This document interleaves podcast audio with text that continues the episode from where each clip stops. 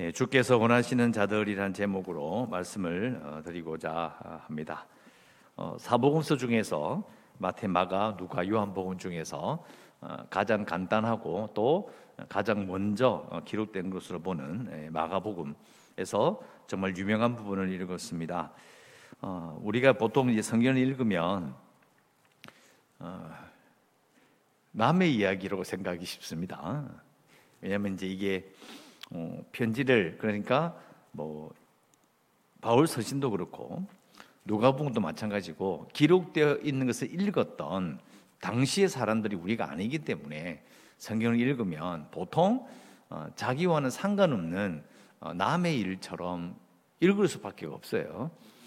근데 말씀의 역사, 뭐 말씀의 은혜를 받는다라는 그런 말을 할 때에 언제 은혜를 받느냐, 언제 말씀의 역사가 일어나느냐, 그 순간이 바로 성경 말씀이 어, 내게 하시는 말씀일 때입니다. 남의 이야기로 읽으면 어, 절대 은혜를 받지 못합니다. 그냥 재미있다, 어, 괜찮은 이야기네. 그럼 지나가 버리지 어, 은혜를 받는다고 말하지는 않습니다. 사실 쭉 생각해 보면 사람들은 성경에 나오는 이런 사건들이나 하나님의 말씀 그리고 예수님의 말씀에서 감동을 덜 받는데요. 이상하게 만들어낸 이야기, 진짜가 아닌 가상의 이야기는 그렇게 감동을 받습니다. 그죠? 영화도 그렇고요. 소설도 그렇고 또 심지어는 그 뮤지컬 예, 우리나라 최고의 감독이라던 여자분이 그런 말씀했어요. 이 찬란한 거짓말이요. 이렇게 사실 그 뮤지컬을 이렇게 막 이렇게 연출하면서 화려한 무대를 꾸미는데 자기는 알고 있는 거예요. 이게 가짜라는 걸. 만들어낸 거잖아요. 그런데도 사람들이 그렇게 그걸 진짜로 믿어주고 그렇게 열광을 한다는 거예요. 자기는 그 세계에 미치도록 매혹되었다. 뭐 이렇게 썼더라고요. 근데 반대로, 반대로, 그럼 성경은요, 만들어낸 이야기도 아니고 연출된 것도 아니고 하나님께서 직접 하셨던 그 일들이 기록되어 있는 것인데 우리는 감동을 덜 받아요. 많은 이유가 있죠. 많은 이유를 댈 수가 있는데 가장 깊숙한 이유는 뭐냐? 내가 아니었으면 하는 거죠. 그게 핵심이에요. 나에게는 나를 그렇게 하지 않으셨으면 좋겠어요. 그런 게 배어 있어요. 또 그러면서 또 한편으로는 동전의 뒷면에 뭐가 있느냐? 내가 그 주인공이 싶은 마음도 같이 있어요. 그러니까 이제 앞에 말했던 뮤지컬 같은 경우에는 야 재밌다 즐겁다 지나가면 되네 집에 가면 되는데 이 성경 말씀은 그게 아닌 거죠. 오늘 말씀에서 가장 걸리는 부분이 뭐냐? 자기가 원하는 자들을 주님께서 부르셨다는 말입니다. 사실 읽어보면 어, 마가복음 앞부분부터 계속 제자들을 데리고 다니시거든요. 다니시는데 오늘 나오는 요 말씀 분위기는 다른 사람이 생각보다 많이 생긴 겁니다. 근데 그 중에서도 따르는 무리 중에서도 원하는 자들을 따로 부르셔서 열두를 세우셨어요. 어, 제자들을 부르셨구나 생각하고 지나가면 별 일이 아닌데 가만 생각해 보면 그러면 주님은 나를 원하시는 건가 아니면 구원해 놓고 그냥 두시는 건가? 나를 구원하셨으니까 나를 택하셨으니까 그냥 있게 하시는 건가? 그러면 불러서 그냥 세워놓고 그냥 넌 여기 살아 하고 심어놓는 자가 있고 따로 원하는 자를 불러서 어떻게 한다? 이걸 이렇게 이야기하면 이야기가 복잡해지는 거죠. 그러니까 정리하면 이렇습니다. 제자라고 하면 나, 는 아니다라고 생각이 쉬워요. 아, 뭐 내가 제자가 될 만합니까? 그런데 오늘 읽은 말씀 표현 중에서 원하는 자들이라 표현하면 이게 조금 분위기가 달라지는 거예요. 그럼 나는 주께서 구원하긴 하셨는데 원하는 자는 아닌가? 여러분 잘 생각해 보십시오. 하나님은 주님께서는 나를 어떻게 생각하실까요? 제가 어제 말씀드린 것처럼 새벽에 말씀드린 것처럼 답답할 때 힘들 때 저도 이제 말씀 앞에 말씀을 읽는 그런 습관이 있는데 어떤 복잡한 이야기와 어, 정말 내 감정이 아무리 절실하고 어려워도 말씀을 이렇게 읽다 보면 할 말이 없을 때가 참 많습니다. 나는 주님이 원하시는 장가라는 질문입니다. 나를 원하지는 않으신데 그냥 구원시켜 가지고 그냥 놔두는 건가? 여러분은 어느 쪽입니까? 가끔씩 들어서 쓰시다가 그냥 그 다시 제자리로 돌려놓는 사람입니까? 아니면 우리의 삶 자체가 주께서 원하시는 어, 사람의 삶을 살고 있는가? 이렇게 물어볼 수 있습니다. 자, 이게 이제 첫 번째 우리가 생각해야 될 우리의 모습, 우리의 마음 자세고요. 두 번째는 오늘 나오는 이 본문에 나오는 어, 주께서 원하시는 자들을 왜 부르셨을까로 했을 때 금방 세 가지가 보이죠. 첫 번째는 자기와 함께 있게 하시려고라고 분명히 되어 있습니다. 자기와 함께 있게 하시려고. 자, 이유는 뭘까? 어, 이유는 예수님과 함께 있어서 그 짧은 시간이지만 3년 동안 함께 있어서 예수님이 누구신지를 알게 한다는 겁니다. 함께 있지 않으면 예수님이 누구신지 잘 모릅니다. 그냥 멀리서 구경하는 거죠. 함께 있던 베드로는 분명히 고백합니다. 예수님을 그리스도시요 살아계신 하나님의 아들이라고 고백합니다. 함께 했던 자, 함께 지내며 예수님을 안 베드로는 영광스러운 말을 하게 되는 거죠. 같이 있지 않았으면 함께 있지 않았으면 알 수 없었을 것입니다. 그래서 우리는 어, 베드로의 모습을 보면서 이해가 되고 그러면서 또 베드로는 그 고백을 했지만 그러나 예수님이 원하신 자라고 해서 자동으로 모든 게 끝난 게 아니라 그 길을 따라가는 고통스러운 길을 갔어야 했습니다. 우리도 마찬가지죠. 구원받았다고 고백하고 예수님께서 하나님의 아들이라는 걸 내가 안다고 해서 다 끝나는가? 우리는 평생 우리의 삶 가운데서 예수님과 함께하고 예수님을 알고자 하는 마음을 끝까지 가져야 합니다. 예수 믿는, 믿는 사람은 아니지만은 뭐 등소평이라든지 중국의 유명한 지도자들에 대한 일대기를 읽어보면 등소평이었던 걸 기억이 되는데요. 어, 수술해서 죽기 직전까지 그 침대에 수술대에 누워서까지도 책 한 장을 읽으면서 이렇게 이야기했답니다. 아, 아 이게 이렇게 되는 거구나. 그러고 수술하고 죽었습니다. 어릴 때는 그 이야기 읽으면서 아, 참 허무하다. 그 수술대에 앉아가지고 금방 죽을 건데 그 뭐라고 책을 읽나 뭐 이런 생각도 했었고 또 한편으로는 어, 그 마지막까지 자기가 뭘 알고자 하는 그 마음을 가지고 있는 그 지도자의 모습에 저도 참 많은 감명을 받기도 했습니다.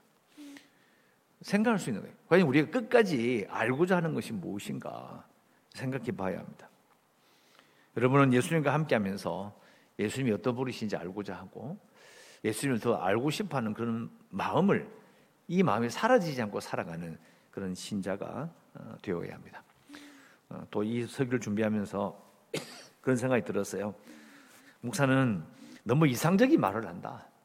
누구나 다 들으면 음. 그런데 다시 사실 오늘 월요일 아침에 일어나서 출근하시거나 하루를 시작하고 난 다음에 우리 마음 속에 예수님을 내가 알아야 되겠다. 그런 마음을 가질 수가 있나요? 참 그러면서 참 할 말이 없어요. 이상적인 말을 할 뿐이고 이게 참 좋습니다라는 말을 할 뿐이지 이거 어떻게 할 것인가? 말을 물가로 데려갈 수는 있으나 물을 먹일 수는 없다는 말처럼 저는 계속 기도하는 부분이 이 부분이죠. 내가 할 수 없는 부분이 너무 많고 목사기 때문에 이, 이 말씀의 뜻이 무엇입니다 말하는 것 외에는 더 할 수 있는 게 없다는 것을 정말 절실히 깨닫습니다. 나 자신도 마찬가지고요. 말씀을 안다고 해서 그 내용이 뭔지를 안다고 해서 그 말씀대로 사는 건 또 다른 문제거든요. 이 가장 기본적인 문제를 우리는 예수님께서는 그 예를 보여주신 거예요. 예수님과 함께하는 예수님을 알아가는 삶을 어, 우리에게 깨닫게 하십니다. 그랬기 때문에 예수님을 알고 그 짧은 3년의 기간 동안 예수님이 누구신지를 확실히 알았기 때문에 비록 베드로는 실패하더라도 그 알고 있는 예수님이 누구신지 안다는 그것 때문에 다시 일어서는 겁니다. 여러분 지식이 없으면요 아무것도 할 수 없습니다. 일단은 알기는 알아야 돼요. 그래야 뭘 할 거 아닙니까? 베드로와 도망갔던 제자들은 알기 때문에 다시 모이고 다시 시작합니다. 그래서 두 번째가 바로 이렇게 알기 때문에 함께 동력한다는 겁니다. 함께 동력한다는 거예요. 뭐 이것도 교회 적용해 보면 금방 알 수 있습니다. 교회도 다 나름대로 신앙 이 색깔이 있습니다. 다른 부분을 봐요. 또 그 사람의 영적인 수준과 뭐 수준에서 뭐 특별히 큰 차이 나는 건 아니지만 자기 형편에 따라서 필요로 하는 영적인 필요와 또 생각이 또 다릅니다. 나이도 다릅니다. 너무 다양하기 때문에 사실은 그리스도의 몸을 이루지만 하나님의 뜻에 온전히 맞춘다라는 건 참 어렵습니다. 근데 그것을 하나로 묶어줄 수 있는 건 단 한 가지 그리스도의 몸이라는 그 고백 하나와 함께 하나님의 일을 한다는 그 사실입니다. 그걸 아는 거예요. 동력한다는 걸 느끼는 게 정말 중요합니다. 우리 교회는 저분 참 염심하시고 또 저 권사님은 참 기도 많이 하시고 이렇게 말만 할 뿐이지 자기는 아무것도 하는 게 없는 거예요. 그러면 동력이 아닙니다. 이런 어, 생각을 가지는 것 어, 제자들의 모습에서 우리가 얻을 수 있는 중요한 교훈입니다. 예수님을 알아가는 시간과 그리고 함께 일했다, 함께 동력했다라는 의식이 정말 중요합니다. 마지막으로 세 번째는 어, 끝에 보면 우리가 이제 좀 이해하기 힘든 구절이 있죠. 보내사 전도도 하고 귀신을 내쫓는 권능도 가지게 하려 하심이라. 어, 쉽게 말하면 예수님처럼 하게 하셨다는 거예요. 전도를. 그 전도도 우리 흔히 이야기하듯이 전도 훈련 받아가지고 요약해가지고 한번 툭 건드리면 달달달달달 나오는 유창하게 외쳐대는 그걸 말하는 게 아니에요. 예수님도 뭐 따로 1단계, 2단계 이런 식으로 말씀하신 게 아니거든요. 하나님 나라가 임하였음을 어, 보여주시는 뭐 말하면 너무 큰 이야기. 예수님의 모습 그대로 이제 그 말 그대로 해주기를 원하셨고 그리고 귀신을 쫓아내는 사명을 감당하도록. 근데 우리는 이제 귀신을 쫓아낸다는 이 말 딱 들으면은 부담스러워요. 그러니까 전도하는 것도 부담스러운데 나가면 우리가 축사 귀신을 악한 것을 쫓아내는 이게 축자는 말이 쫓아내는 축자거든요. 쫓아내는 일까지 우리가 해야 하느냐? 사실 우리 마음속에도 귀신을 쫓아내는 그런 일들을 저도 받고 그런 사역을 하는데 전장에 있어 본 적도 있는데 보면 느낌이 좀 안 좋은 거예요. 야, 좀, 좀 그렇다. 나는 저는 은사는 없는 것 같다. 보기 별로 안 좋아 보여요. 너무 험한 일로 보이기도 하는 건 사실이에요. 전도를 하는 예수님을 알리는 일도 하는 것도 부담스러운데 귀신을 쫓아내는 일까 이야기하니까 이건 뭔가 허무맹랑하고 너무 황당하지 않느냐 이런 생각을 하기 쉬워요. 근데 우리가 기억할 것은 예수님께서 죽으시고 부활하신 다음에 사탄이 그 세력이 꺾였다라는 걸 꼭 기억하십시오. 예수님이 이 땅에 사역하셨을 때와 죽으시고 부활하셔서 죽음의 권세를 꺾으신 다음에는 상황이 바뀌어 있어요. 그 지금은 오히려 귀신의 세력보다도요, 사람들을 미혹하는 사상과 거짓이 더 문제인 시대를 우리는 살고 있습니다. 그러니까 우리가 내가 지금 아 내가 귀신을 쫓는 사명이 있구나라고 깨우친다고 해서 금방 달라질 것은 아니지만 사실 신자로서 이 땅을 살아갈 때에 이 세상의 영적인 눈에 보이지 않는 것에 대한 그런 책임감이 있다는 것을 알게 되는 겁니다. 주께서 원하시는 자가 되겠다. 아, 주께서 나를 원하시는구나. 너무 기쁜 일이고 감사한 일인 것 같고 부담도 스럽지만 내가 뭘 해야 되는지를 하나씩 생각해 보면 한 사람이 기도할 때에 또 살아갈 때에 내 앞가림이나 하고 내가 발 밑에 있는 그것만 잘 쳐다보고 살겠다는 그런 마음이 이제 사라지는 거죠. 더 길게 보고 넓게 봐야 합니다. 그래서 어, 귀신을 쫓아내는 축사의 사역은 성도를 미혹하지 않도록 세상에 유행하는 유행하는 또 사람들을 이렇게 휩쓸리게 하는 그런 풍조에 따라가지 않도록 오직 주만 바라보게 하는 어, 그런 근거가 어, 되기도 합니다. 그래서 어, 이런 제자를 부르셔서 어떻게 하신다는 이 부분에 대한 책들이나 그런 서기는 정말 많이 들어보셨을 겁니다. 그래서 어려운 내용은 아닐 거고요. 자 중요한 것은 무슨 말인지는 알겠어. 이제 결론적으로 딱 네 가지만 딱 말하고 마치겠습니다. 첫 번째는 나는 주께서 원하시는 사람이다라는 겁니다. 구원해 놓고 그냥 구석에 두는 사람은 아니지 않느냐. 나는 주께서 원하시는 사람이다 라고 어, 스스로를 한번 돌아보셨으면 좋겠고요. 두 번째는 예수님을 더 알아가길 원하는 신자가 되어야 한다. 하나님께서 우리에게 오신 오신 그 아들 예수 그리스도의 존재 자체가 사실은 신비이거든요.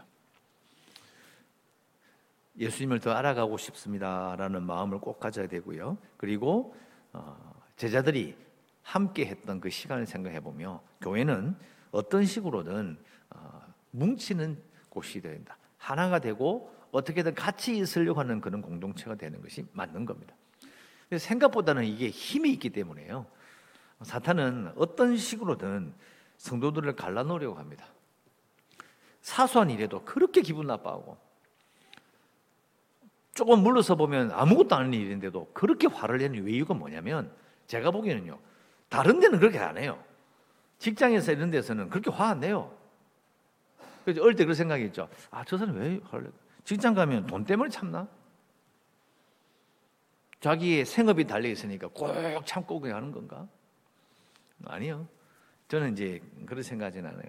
그게 아니고 이 신자들의 공동체가 정말 하나가 되었을 때에 할 수 있는 일이 너무 많기 때문에 그 힘이 너무 크기 때문에 집중적으로 공격을 당한다 그렇게 봐요. 손주를 데리고 다니는 할머니가 밖에 있는 어린이집에서는요 그렇게 행동 안 하는데 교회 오면 유튜브시에서 함부로 해요. 자기가 어른이다 뭐 그런 이유를 대는 게 아니라 이상하잖아요. 똑같은 환경인데도 교회 오면 아무것도 않은 일이 고함질 일이 되고 상처받을 일이 되고 문제가 되는 거예요. 왜 그럴까요? 여러분 우리가 은혜를 받으면 받을수록 하나님을 사랑하면 사랑할수록 표적이 되는 겁니다. 그걸 생각해야 돼요. 그래서 우리가 우리 스스로를 돌아보면서 우리가 뭉치면 우리가 그리스도의 몸을 온전하게 이루게 되면 세상은 우리를 말릴 수가 없습니다. 근데 저는 이런 말을 제가 목, 목사로서 말 드리고 말씀드리고 있지만은 살아온 세월과 살아온 겪어온 교회를 보면 그 힘을 대부분 다 잃어버린 교회가 너무 많습니다. 말로 당할 수 없는 이유로 기가 막힌 이유로 뭉치지 못합니다. 함께하지 못합니다. 그러면서 이제 시간이 지나면 전부 다 신앙은 개인적인 것으로 다 착각하며 살아가죠. 내 신앙만 잘 지키면 되고 각자 각자 도생이란 말 하잖아요. 각자 길을 잘 가면 되지 이런 식으로 신앙생활을 낮춰 보기도 합니다. 이유가 바로 거기 있는 겁니다. 본질은 그게 아닌데 원래 그는 그런 뜻이 아닌데 그렇게 되는 풍조에 휩쓸리게 됩니다. 주께서 원하신 자들끼리 모여서 함께 하는 것 정말 중요한 일이다. 마지막으로 네 번째 귀신의 권세를 쫓아내는 이런 일을 맡기신 것을 생각해 보고 예수님께서 죽으셨다 부활하심으로 죽음을 이기심으로 사탄의 권세는 완전히 꺾였습니다. 그러니까 하나님과 예수님 외에는 아무것도 두려워할 필요가 없습니다. 이게 결론입니다. 두려워할 게 없습니다. 그래서 우리가 어, 이 적용을 생각해 보면서 기도 제목은 어, 간단합니다. 주님, 내가 주님 주가 원하시는 사람이 되고 싶습니다. 이렇게 기도해야 합니다. 너무 두려워하지 마시고요. 내가 주님 제가요 주께서 원하신 사람이 되고 싶어요라고 기도하고 나면 당장 하늘이 열리고 갑자기 무슨 일이 생겨서 갑자기 휘스, 뭐 몰려가고 이런 건 아닐 겁니다. 걱정하지 말고 중요한 것은 나를 택하셨으니까 그냥 보리단 꼬운 보리단처럼 놔두는 게 아니고 나를 쓰실 것을 주께서 나를 원하시지 않느냐라는 그런 기도 기도를 해야 된다는 겁니다. 기도 꼭 기도하십시오. 내가 주께서 원하신 사람이 되고 싶습니다라고 어, 기도하시고요. 계속해서 교회를 위해서 어, 재개발 협상 우리 행정 소송을 준비 중입니다. 어, 이제 정말 제대로 시작될 것 같고요. 기도해 주시고 연약한 성도들과 주일학교 아이들 그리고 성교지를 위해서 여전히 불편한 코로나 19 이 전염병이 우리나라뿐만 아니라 온 세계를 힘들게 하고 있는데 예, 빨리 이 부분이 해결될 수 있도록 기도하시고 오늘도 주의 은혜 가운데 살아가시기를 주의 이름으로 축원합니다.